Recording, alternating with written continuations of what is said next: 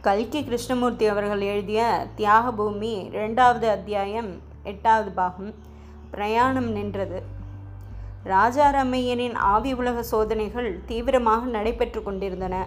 அவரும் மிஸ்டர் பீட்சன் துறையும் spirit world பத்திரிகை ஆசிரியர் ஷாம் பாபுவும் இன்னும் நாலைந்து பேரும் வாரத்தில் ஒரு நாள் இரவில் சந்தித்து இறந்தவர்களுடைய ஆவிகளை வரவழைத்து பேச முயன்று கொண்டிருந்தார்கள். ஒரு நீளமான மேஜையை சுற்றி இவர்கள் உட்காருவார்கள் விளக்கை அணைத்து விடுவார்கள். பிறகு ஒவ்வொருவரும் தனது இறந்து போன உறவினர் யாரேனும் மனதில் நினைத்து அவருடைய ஆவி வர வேண்டும் என்று தியானிப்பார்கள். ஆவி உலகம் சம்பந்தமாக அப்போது வெளியாயிருந்த புத்தகங்களில் மேற்கண்ட முறைதான் கூறப்பட்டிருந்தது.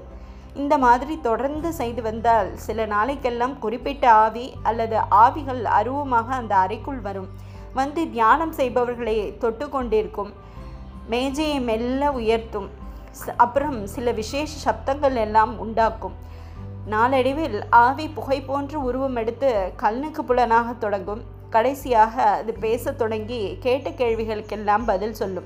இம்மாதிரி மேற்படி புத்தகங்களில் போடப்பட்டிருந்தது. இப்போது ராஜா ரம்மையரும் அவருடைய சகாக்களும் செய்த சோதனையில் மேஜையானது உயர கிளம்ப ஆரம்பித்திருந்தது முதலில் ஒரு அங்குலம் அப்புறம் இரண்டு அங்குலம். இப்படியாக அபிவிருத்தி அடைந்து இப்போது ஒரு முழ உயரம் வரை கிளம்பி கொண்டிருந்தது. உண்மையில் அங்கே தியானத்தில் அமர்ந்தவர்கள் ஒவ்வொருவரும் ஆவிகளுக்கு ஒத்தாசை செய்யும் நோக்கத்துடன் கொஞ்சம் கொஞ்சமாக லேசாக மேஜையை தூக்கிவிட்டு கொண்டிருந்தார்கள். ஆனால் ஒருவருக்காவது மற்றவர்கள் அப்படி செய்கிறார்கள் என்று தெரியாதாகியால் அருவமான ஆவிகள் தான் வந்து மேஜை தூக்குகின்றன என்று மனப்பூர்வமாக நம்பினார்கள்.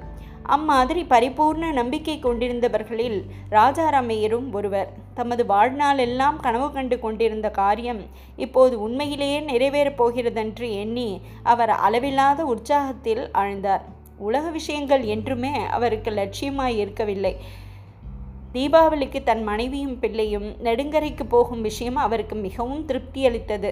அப்பா ஒரு பத்து நாளைக்காவது இவர்களுடைய தொல்லை இல்லாமல் இருக்கலாம் என்று அவர் எண்ணினார்.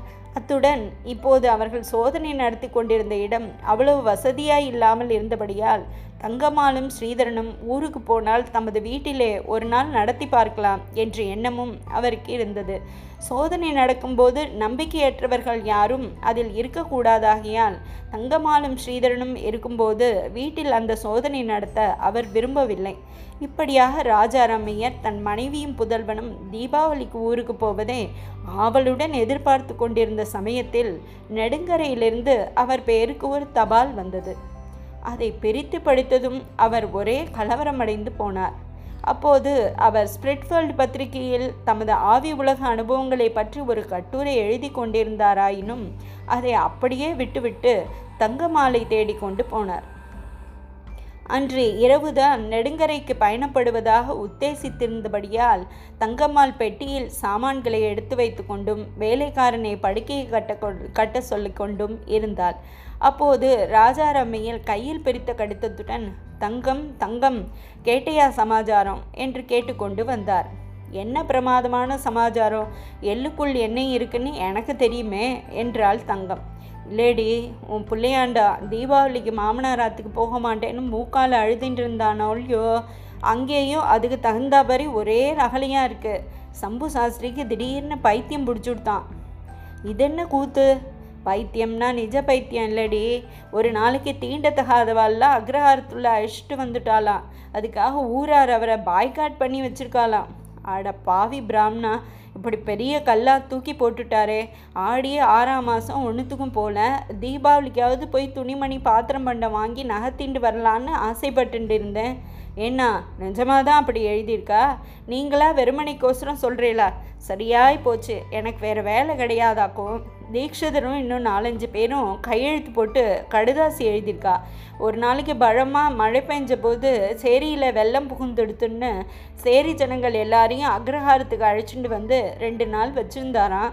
ஊரார் வேண்டான்னு எவ்வளோ சொல்லியும் கேட்கலையாம் ரொம்ப ரசாபாசமாக போச்சான் அதுக்கு மேலே தான் ஆவாத்துக்கு யாரும் போகக்கூடாது நீர் நெருப்பு கொடுக்கக்கூடாதுன்னு கட்டுப்பாடு பண்ணியிருக்காளாம் இந்த சமயத்தில் நாம் அங்கே தீபாவளிக்கு வரக்கூடாதுன்னு ஊரார் கேட்டுக்கிறாளாம் அப்புறம் உங்கள் இஷ்டம் நாங்கள் இதுக்கு மேலே சொல்கிறதுக்கு இல்லைன்னு லெட்டர் முடியறது.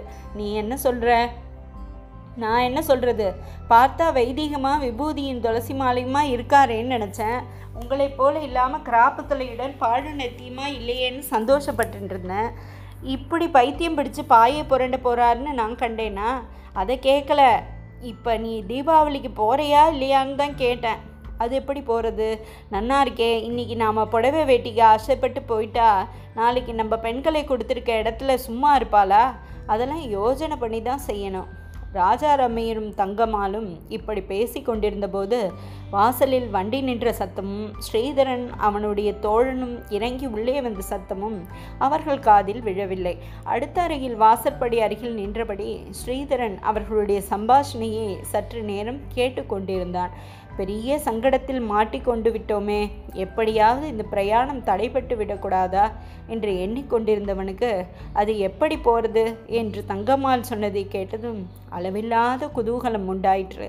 ஆனால் அதை சிறிதும் வெளியில் காட்டிக்கொள்ளாமல் முகத்தை கடுகடுப்பாக வைத்துக்கொண்டு அம்மாவும் அப்பாவும் இருந்த அறைக்குள் பிரவேசித்தான்.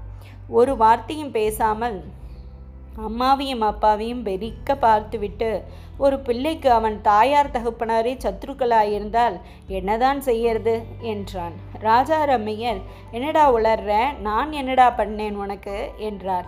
ஆமாம்மா அப்பா நீங்கள் ஒன்றுமே பண்ணல.